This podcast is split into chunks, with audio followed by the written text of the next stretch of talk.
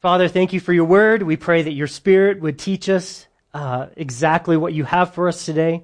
And the Lord, that we would have understanding uh, from your spirit, not what our minds can muster up, not what uh, we think it means, but just what you would have to say to us.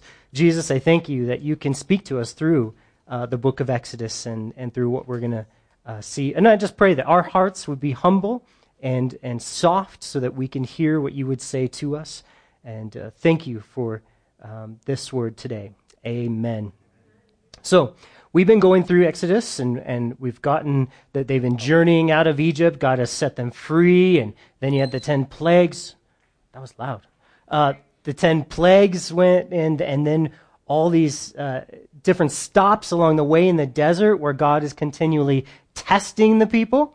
And he'll bring them to a place that has no water, and then they cry out for water, and, and, and they, they look to something else besides God, and God uh, lovingly rebukes them and says, I will provide for you. I will be everything that you need. You have to trust in me. Okay, so we get we're getting along through this. We're gonna uh, we're about to Mount Sinai, where there's gonna be a big uh, stop where we're gonna look and God's gonna give His law, and we're gonna we're gonna spend a long time looking at at the law of God and and how that prepares us to receive the grace of God and the love of God. But uh, uh, we're not there yet. We get to chapter 18 first. So we've just gotten to, to he struck the rock and water came out, and it was a beautiful picture of Jesus last week, and, and, and that was so neat. Now, Moses, who is putting together this book, he's, he's editing and putting, to get, putting it together and authoring a lot of it, he stops and he goes out of chronological order. And he, and he fast forwards a year and a half, probably about a year and a half at least, uh, to, to tell us this chapter, chapter 18. And, and I was thinking about it this week. Why would Moses give us this chapter out of order? And um, I have no idea. I never came up with a reason. I hope you guys forgive me, but I got no clue. but he does it out of order.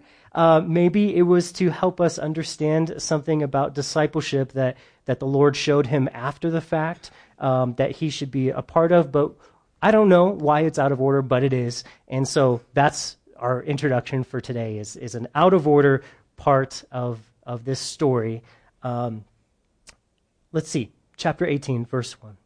Then Jethro, the priest of Midian, Moses' father in law, heard all that God had done for Moses and for Israel his people, that the Lord had brought Israel out of Egypt. Then Jethro, Moses' father in law, took Zipporah, Moses' wife, after he had sent her back, and with her two sons, of whom the name of one was Gershom, for he said, I've been a stranger in a foreign land, and the name of the other was Eliezer, for he said, The God of my father was my help and delivered me from the sword of Pharaoh. Now, Moses is 80 years old, or 81 almost, in that range. So his kids are old and grown up. Okay, don't think about them like he's bringing little babies along. This is old people coming to visit older people. And um, so just I wanted to make sure that was clear. They're not little babies these are, these are adults coming to visit him. And Jethro, Moses' father in law, came with his sons and his wife unto Moses in the wilderness, where he was encamped at the mountain of God. And he said to Moses, I, your father in law Jethro, am coming to you with your wife and her uh, two sons with her. So Moses went out to meet his father in law, bowed down and kissed him and they asked each other about their well being, and they went into the tent. And Moses told his father in law all that the Lord had done to Pharaoh and to the Egyptians for Israel's sake, and all the hardship uh, that had come upon them on the way, and how the Lord delivered them. Then Jethro rejoiced for all the good with which the Lord had done for Israel, whom he had delivered out of the hand of the Egyptians. And Jethro said, Blessed be the Lord, who has delivered you out of the hand of the Egyptians and out of the hand of Pharaoh, and who has delivered the people from under the hand of the Egyptians. Now I know that the Lord is greater than all the gods, for in the very thing in which they behaved proudly, he was above them. When you experience God's grace, other people are only encouraged to seek the Lord themselves.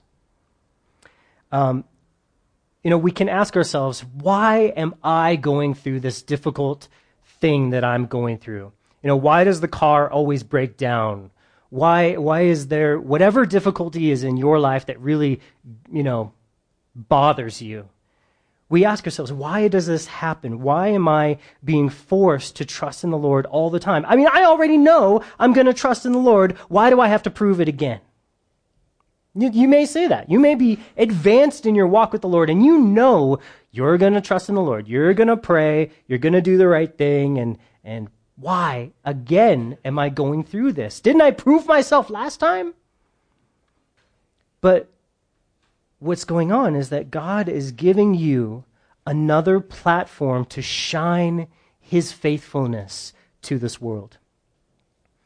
And he gives you this platform, he gives you these opportunities again and again and again and again and again. And you might think this is getting monotonous, this is tiresome or boring. And the Lord is saying, You don't understand how bright you are shining every time you put your trust in me. Every time you decide, I am going to believe the promises of the Lord and, and I'm going to receive his grace, it affects other people. Moses here, he's been going through some stuff for a while, and now he is his his brother-in-law or his father-in-law and his wife and his kids are coming alongside and they hear about what God's doing and they're being ministered, they're being blessed and they're being encouraged and their own understanding of who God is is being altered because of Moses' faithfulness. And so we got to remember Moses and our job is simply to humbly trust in the Lord over and over and over again. No matter what the situation is. Because in the Bible, it does not promise you that you won't get cancer. And it does not promise you that your kids won't die. And it does not promise you that you won't get in car accidents or break down or have an easy harvest. That was only for you, because you're the only farmer here and we were talking about harvesting. It doesn't promise us that. But in all those things, it promises something way better, which is that God will be with you. His love will never disappoint you, and it will never be not enough. You will have everything that you need. In every difficulty, he, he is there, and He is faithful. And I love that. So let's continue. Then Jethro, Moses' father in law, took a burnt offering and other sacrifices to offer to God, and Aaron came with all the elders of Israel to eat bread with Moses' father in law before God. And so it was on the next day that Moses sat to judge the people, and the people stood before Moses from morning until evening. So when Moses' father in law saw all that he did for the people, he said, What is this thing that you are doing for the people? Why do you alone sit? That's a key word. And all the people stand before you morning until evening. And Moses said to his father in law, Because the people come to me to inquire of God. When they have difficulty, they come to me, and I judge between one and another, and I make known the statutes of God and his laws. So Moses' father in law said to him, This thing that you do is not good both you and these people who are with you will surely wear yourselves out. You hear those words? Wear yourselves out. For this thing is too much for you, and you are not able to perform it by yourself. Again, we're just going to be quickly in this, in this, and it's a quick and easy uh, lesson for us. So, number one, we have a problem. We have a problem. Moses' problem it, Jethro says it's not good. It is definitely a problem. Uh, it's not practical. If you imagine there's two and a half million people, let's say half the people have problems, which is probably a lot higher than that, but let's say half the people have problems. And Moses solves one problem a minute. I did some math, and he, and he does it for six days a week, eight hours a day it would take 434 days to solve, solve all the problems in Israel. And that's just one problem for half the people. So, it's crazy to do the thing that Moses is thinking of doing. It's impractical. It doesn't make sense. Jethro tells Moses, You are alone. And Moses, you are not Superman. You need to know that you are still just a man. Yes, you've been anointed by God, and yes, you're the leader, but you're just a man. And isolation, Moses, you're doing this alone, is never a good idea. Moses, you need to share your weaknesses with other brothers and sisters and ask the Lord for wisdom. Maybe that's why I'm here, Moses, and I'm going to tell you what I see. And Moses would say, Well, I know the statutes and I tell the people all that they need to know. I can do that. And Jethro's like, If you give a man a fish, he'll eat for a day. But if you teach him to fish, he'll eat forever. Right? He probably said that. That's probably where that came from. He's saying in the scripture, it said, You and the people will wear yourselves out. You are not able to perform it yourself. Not able, yourself. I see these words that are leading me towards the idea of self sufficiency, doing things my own way. Every area of our lives needs to be governed and dominated by one word, which is humility. And Moses, when you pridefully think that you're the only one that knows all the answers, it's not going to be blessed. And we're looking for God's blessing here. Humility is about being honest about our weaknesses and lack of ability. Moses, it's not that you don't know God's word and God's laws, it's that you are not able to talk to two and a half million people. It's very simple. I don't know if you haven't seen this, Moses, but there's a lot of people here, and they have a lot of problems, and you can't fix them all. In James 4 6, we're going to read a couple verses about this idea of humility and where Moses needs to grow in his humility. Uh, James 4 6 says, But God, He gives more grace. Therefore, He says, God resists the proud, but gives grace to the humble. So, in our relationship with God, in the vertical relationship with God, God says, I will always give grace. And if you're asking me how much grace I give, the answer is more. I give more grace. Oh, but I depended on you all day yesterday. Today I need to do some stuff by myself, right, God? No. You need more grace today. Well, what about tomorrow? Am I ever going to grow out of needing to come to you humbly and say, Give me your spirit and your word and your direction? No. Every day we need more grace. And he says, I will give grace, this is my everlasting law, to the humble, but I will oppose the proud. Moses, I want to bless the people. And if you're prideful, the, that blessing is going to, there's going to be a block that won't happen in their life. Okay, so that's in our relationship with God. Humility has to dominate. God, I need you, and I can't do all that you've commanded me to do. Um, and then in 1 Peter 5 5, we have the same thing, but in a different perspective. He says, Likewise, you younger people, submit yourself to your elders. Yes, all of you be submissive to one another and be clothed with humility, for God resists the proud, but gives grace to the humble. So the first one was in our, our vertical relationship with God. God says, Be humble and acknowledge you need me every day. And then he says, in your horizontal relationships with other people, also humility must dominate. Okay, we need to humble ourselves and acknowledge that we need God to be able to love each other and rightly relate to one another. Your kids have more problems than you will ever be able to solve. But if you're prideful, you're oh, I can I can dominate my kids' lives. I can tell them what to do all the time and they obey me and your spouse has more problems than you will ever be able to fix. Amen. Amen, right? I was expecting like 20 amens just to rain from the skies. your spouse has more problems than you can ever fix. And God never tells you it's your job to fix all their problems. It's your job to minister to them, to love them, to stand by them and, and to encourage them. Look to God's word together. Well, everyone in your life has more problems than you could ever fix. So, what's the solution? Well, number one, we need God's help. We need God's grace, His power, His resources to be able to do anything for each other. We have to humble ourselves. People don't need your thoughts about their problems. They need your love to walk with them through their problems. It's so it's such a different way. How many of you guys have a know-it-all in your life? Do you call that person when you're hurting? The person who just knows everything and has an answer for everything?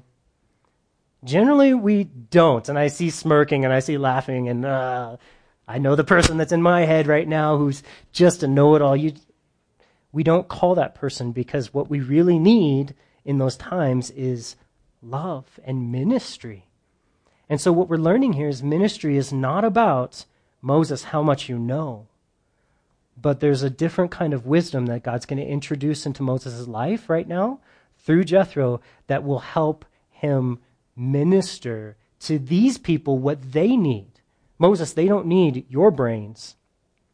What we need to establish here is something called discipleship. Discipleship, okay? He says, Now listen to my voice, Jethro says, and I will give you counsel, and God will be with you. Stand before God for the people, that you may, so that you may bring the difficulties to God. So the first solution he has for this problem Okay, the problem is big ministry needs to get done. Moses is one person. The first solution is stand before God or pray. Um, they need spiritual ministry more than they need all their, these problems dealt with. They need someone praying for them, Moses, is what Jethro says. Are you praying for your kids or just telling them everything they do wrong? Am I praying for my kids or just telling them everything they do wrong? Are you praying for your spouse or just telling them all the things they need to change? How, what's, what is the ministry that's happening? Oh, I'm ministering to my husband by telling him what an idiot he is. That is my spiritual gift. Just so you know, that is not your spiritual gift, ladies. Do we really believe that praying for people matters? This is the big question. God will hear our prayers and bless those who we pray for. Well, will he? Does he hear my prayers? I mean, my husband is a real idiot. How? Uh, I can't just believe that God will transform his heart if I silently love him and pray. Why not? You don't believe God loves you enough to answer a prayer? That's according to his will. His will is that your husband grows in, in humility and, and faith and, and honor and loving the Lord. Why do you think he wouldn't answer that prayer? Yes, he will answer that prayer. It might take some time and some long suffering and love on your behalf, but God would be faithful. He will be faithful. But we, guys, our only problem is unbelief we just doubt so much that God would be faithful. We don't usually believe it. That's why we struggle to pray, is because we don't actually believe that God hears us and will respond. We, we just haven't experienced it very much. And so, why would I put my effort and time into bowing down and praying when I really have a doubt that it works and it matters. Jethro goes on and he says, And you shall teach them the statutes and laws and show them the way that they must walk and the work which they must do. So Jethro says, Moses, first thing you need to do is you need to understand that prayer is the most important thing, and you should be praying for all these people. That's the most important thing. Second solution to the problem of, that we have here is teach them how to walk and how to work, not just what to do. He's not telling Moses, give them a bunch of rules that they need to keep. Give them the law. And this is kind of how I just, I think the Lord is even speaking to me, even in this moment, about why this chapter comes before the next chapters that's going to give us the law. He says, don't just teach them uh, what to do, teach them how, he says, to walk and how they're going to work. Don't just teach them the law, what's required of them, but teach them God's wonderful grace that will be available to them to do what God commands them to do. The law tells us what to do, but grace gives us the strength to do it. The law tells us what to do, but grace, a gift from God, gives us the strength to do it. And Jethro here, he encourages Moses to teach the people one thing the grace of God. The grace of God. So, you guys know probably what I would say after this because I t- talk about this all the time. Learning about grace is so important. We do discipleship with men on Tuesday mornings in the nitty gritty where we talk about grace and the new covenant. And I disciple men individually and we're replicating that. I was just talking to uh, Jacob back there and he's teaching two other guys God's grace after I taught him and BK taught him grace. And, and we're still in that process, but now it's already being replicated. And this is what is being talked about right here in this chapter. God, Jethro is encouraging Mo- Moses, teach God's grace, and that will spread like wildfire. You don't have to earn God's blessings. God grants you grace. He gives them to you.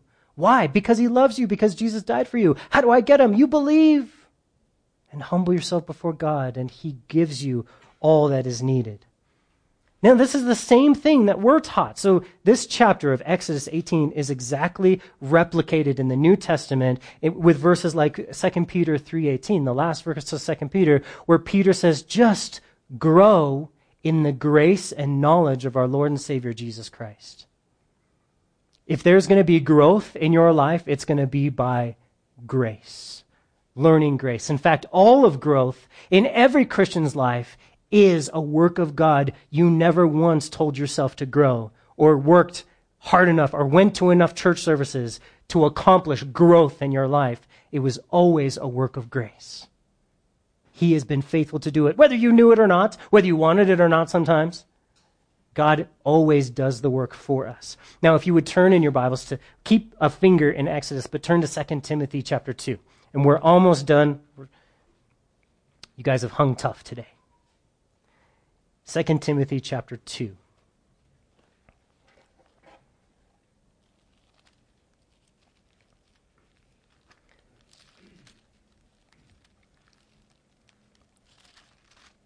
Chapter 2, verse 1, Paul tells Timothy, You therefore, my son, so there's this close relationship that's being developed. He says, Be strong in trying super duper duper hard to do all the laws that God commanded you to do. Amen. Amen. Do you see that in there? Right? So clear as day, right? He said, You got to give your best to follow Jesus, Timothy. You got to do your best. God is looking for your best. That's not what that scripture says. If you didn't turn there and you were just taking my word for it, I lied to you. It was a trick, a cruel trick. That really says, You therefore, my son, be strong in the grace that is in Christ Jesus. Be strong in the grace that is in Christ Jesus. And then he says, and the things which you have heard from me among many witnesses, commit these to faithful men who will be able to teach others also. Teach others what? How hard you have to try. How much you have to give.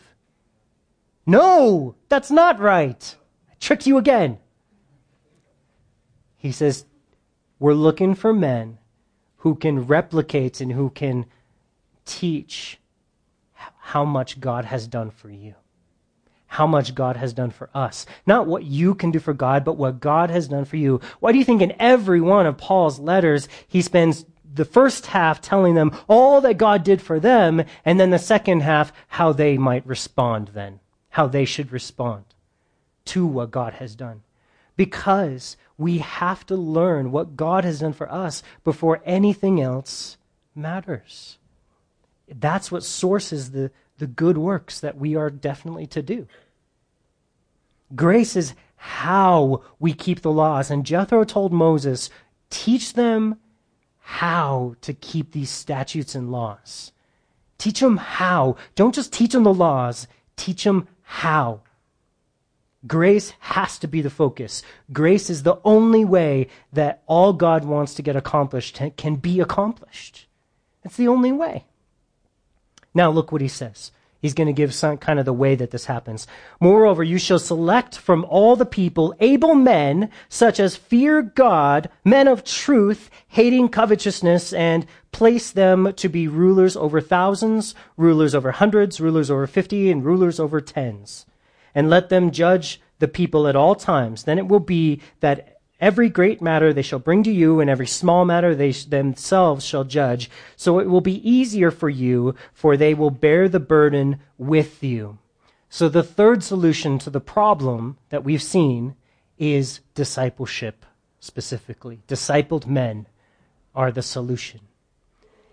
He's saying you need to develop people who know how to minister the realities of God's grace to others, how to serve them and help them understand what God has done for them because they've been taught it themselves by you, Moses. This is how we duplicate and multiply the discipleship. And what does discipleship look like? What kind of men did this produce when, when Moses followed Jethro's advice and he said, okay, I got these group of guys. Now I'm going to teach them all that God does and all God's heart in. What does it produce in their life when he's teaching them how the grace? What does it produce? It says, able men who fear God, men of truth, hating covetousness. So his discipleship in their life produced able men, which you could say, men who were equipped to serve God. Equipped. Now we see that perfectly explained to us in 2 Corinthians chapter 3 verses 5 and 6 in the New Testament where it says not that we are sufficient of ourselves to think of anything as being from ourselves but our sufficiency is from God who made us sufficient as ministers servants like these guys of the new covenant. Not of the letter, but of the Spirit, for the letter kills, but the Spirit gives life. What letter is he talking about? The letter of the law. Moses puts this chapter before he gives the law so that he, we have a correct understanding that it's not the law that saves. The law is actually going to kill a bunch of people. First thing that happens when they get the law, Moses comes down the mountain, here's the law. You know what happens? People die. Whole bunch of people die first thing. but the Spirit gives life, he says. So there's an equipping, enabling that happens when we learn about God's grace, his gifts to us, all in his Son. That, and this enabling, this equipping, prepares us and, and enables us to serve God's people. All right? The second thing, it says men who fear God. And this is humility. How do I get my stinking church to be humble. You give them a law to be humble. Just be humble, people. No, that doesn't work, obviously. It's, again, you have to teach God's grace. In God's grace, we understand God gives grace to the humble. So, what does it mean to be humble? Well, let me learn about all that God has done for me. Let me clearly see all of my inabilities and all my needs, and then that develops this heart of humility. I see my need, I present my need to God, and God meets all my needs. Wow, humility. The third thing it produced was men of truth, it says. Well, God's word is truth, right? So faith in God's word means you are a man of truth. If you, as a man or a woman, say, I believe what God said, you are a man of God of truth. Now, this again is a work of grace. You can't just decide, I am now a man of truth. You have to, again, see that God's word says, You are nothing. I give you everything. I exchange your nothing and your sin for my son and his wonderful, perfect life. And now you have a choice to believe that. When you believe that, you become a man of truth. So again, grace and grace discipleship produces men of truth. The fourth thing, the last thing that he says here that grace discipleship produces is men who hate covetousness. What this is speaking of is an internal change of desires. An internal change of desires. Instead of me desiring and coveting more or different or change or something, I am satisfied instead by all that God has already given me. That's what grace produces. A complete lack of covetousness. I am a child of God. What more could I have? Well, you could have a new car. No. No, that doesn't bless me any more than I'm already blessed. How could my life get any better than it is right now? And the answer is it can't. You are all that God has made you to be right now. You are a child of God. And lack of cancer doesn't make you any more of a child of God. And more money doesn't certainly make you any more of a child of God. And if you kept the law perfectly for the rest of today, it wouldn't make you any more of a child of God. My kids are back there with some of their friends right now. Hi, guys. Love you guys. Having a good day? All right, good. Now, these guys were out playing. Now, they have some friends. Can I pick on your friends for a minute? Is that cool? Jaden, Jeremy, you good? All right. Micah, hope you're watching. Um, so our friends, Micah, and that's their friends, Jaden and Jeremy. Well, if they're outside playing, they were playing football last night until, I don't know, 9.30, right? In the dark, they're freezing cold. They're all playing football. Let's say my kids were acting just horrible, just being awful. Is that what happened? Oh, okay, no. That's, we're just making the story up right now. Well, Let's pretend my kids were being awful. And, and their friends, let's say they live next door, and they were just being perfect little angels. Well, at the end of the night, when I call kids to come home and sleep in my house, I'm still going to call my kids home. I'm not going to call the weird neighbor kids. they go to their home. No matter how good they were, no matter how hard they tried to be good, and no matter how bad my kids behaved, to extent, just kidding. I will invite them still into my house. Why? Because they had they because because they have the right name. They were born in the right house. They will always be my son sons, and I will always love them, and they will be my family. This is the work that the new covenant produces in us as we actually start to believe that. You mean I can fail God and he still will love me? Well, then I'm going to go fail God more. No, that's not what that produces. And people are scared that to teach that. Pastors are scared. Don't tell them how much God loves them. God loves them so much. I know he'll forgive them. And oh my goodness, but don't tell them that because that will produce licentiousness. They will feel like they have a license to just go out and sin and act a fool. And, and that's not the truth. Because what does God's love actually produce? What does his grace actually produce? The Bible says his grace produces righteousness in us, a desire to do what's right. It's amazing. And it just tells us that in Ezekiel chapter 37, verse 14. I'll just read it to you. I will put my spirit in you, says the Lord, and you shall. Uh, that is not the right verse at all. I wrote down the wrong verse. He says, I will put my spirit in you, says the Lord, and you shall walk in my precepts. You will do what I command you to do. It's in chapter 26. I wrote down the wrong verse. Ezekiel 26. So he says, I will put my spirit in you. You will keep my laws. You will keep my precepts, and you will do it because I make you do it. My love establishes goodness inside you. You are a child of God. This is what the Holy Spirit, this is what the new covenant produces in our life. Okay? So those four things are produced by new covenant discipleship, which is why we will always do new covenant discipleship If you ever ask, what do we do for discipleship? Well, right on our app, there's the thing you listen to the, the New Covenant Discipleship series, just go through it, take your own notes, or I'll meet with you one on one and we can go through those, those studies together. What happens when you finish those studies? Well, it's 31 hours, so if you finish that, you're probably going to be a pastor or something.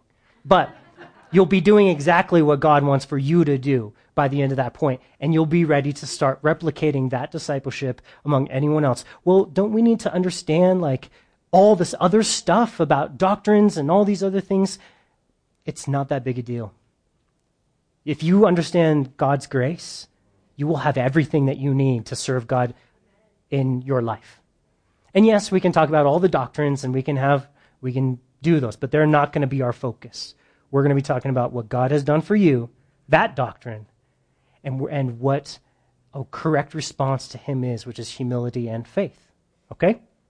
All right. Now, Jethro ends with one really cool thing. He says this If you do this thing, and God so commands you, then you will be able to endure, and all this people will go to their place in peace. Jethro is so cool right here. He says, Don't do it because I told you to do it. Ask God, and He'll tell you I'm right. that is awesome. I love that kind of confidence. Jethro is like, I know what is needed right now, but you know what? Test it. Go ask the Lord, and you, it will absolutely be confirmed as the right way to go. Ask God, and He's going to confirm it to you. Again, we are going to teach grace. We're going to disciple in grace. We're going to be talking about grace till I die, and hopefully the next pastor does the same thing, or else please shut the church down. Okay? We have one job, and that's to disciple people in God's grace. This chapter really blessed me, and we're done. That's the last part of our study today. But I just wanted you guys to know this really confirmed in my heart what are we doing? We are going to study God's grace. We're going to engage with God's grace. We're going to receive God's grace. And God's grace will produce all that we need. Everything you need is already given to you in the life of Jesus that's available to us today. All right, so we're going to sing a song. Uh, communion is going to be available. So take the opportunity to come. Uh, the crackers are not weird tasty this week. I don't know what happened to that. We need to hire a cupbearer, I think. new, ser- new ministry position is available. See me after. Make sure we don't die from. All right. I'm going to read the last part of our, our chapter here. It says, So Moses heeded the voice of his father in law and did all that he said, because Moses is a man of faith, right? He believed and he sought the Lord, and the Lord confirmed it. Then Moses chose able men out of Israel and made them heads over the people, rulers of thousands, rulers of hundreds, rulers of fifty, and rulers of tens.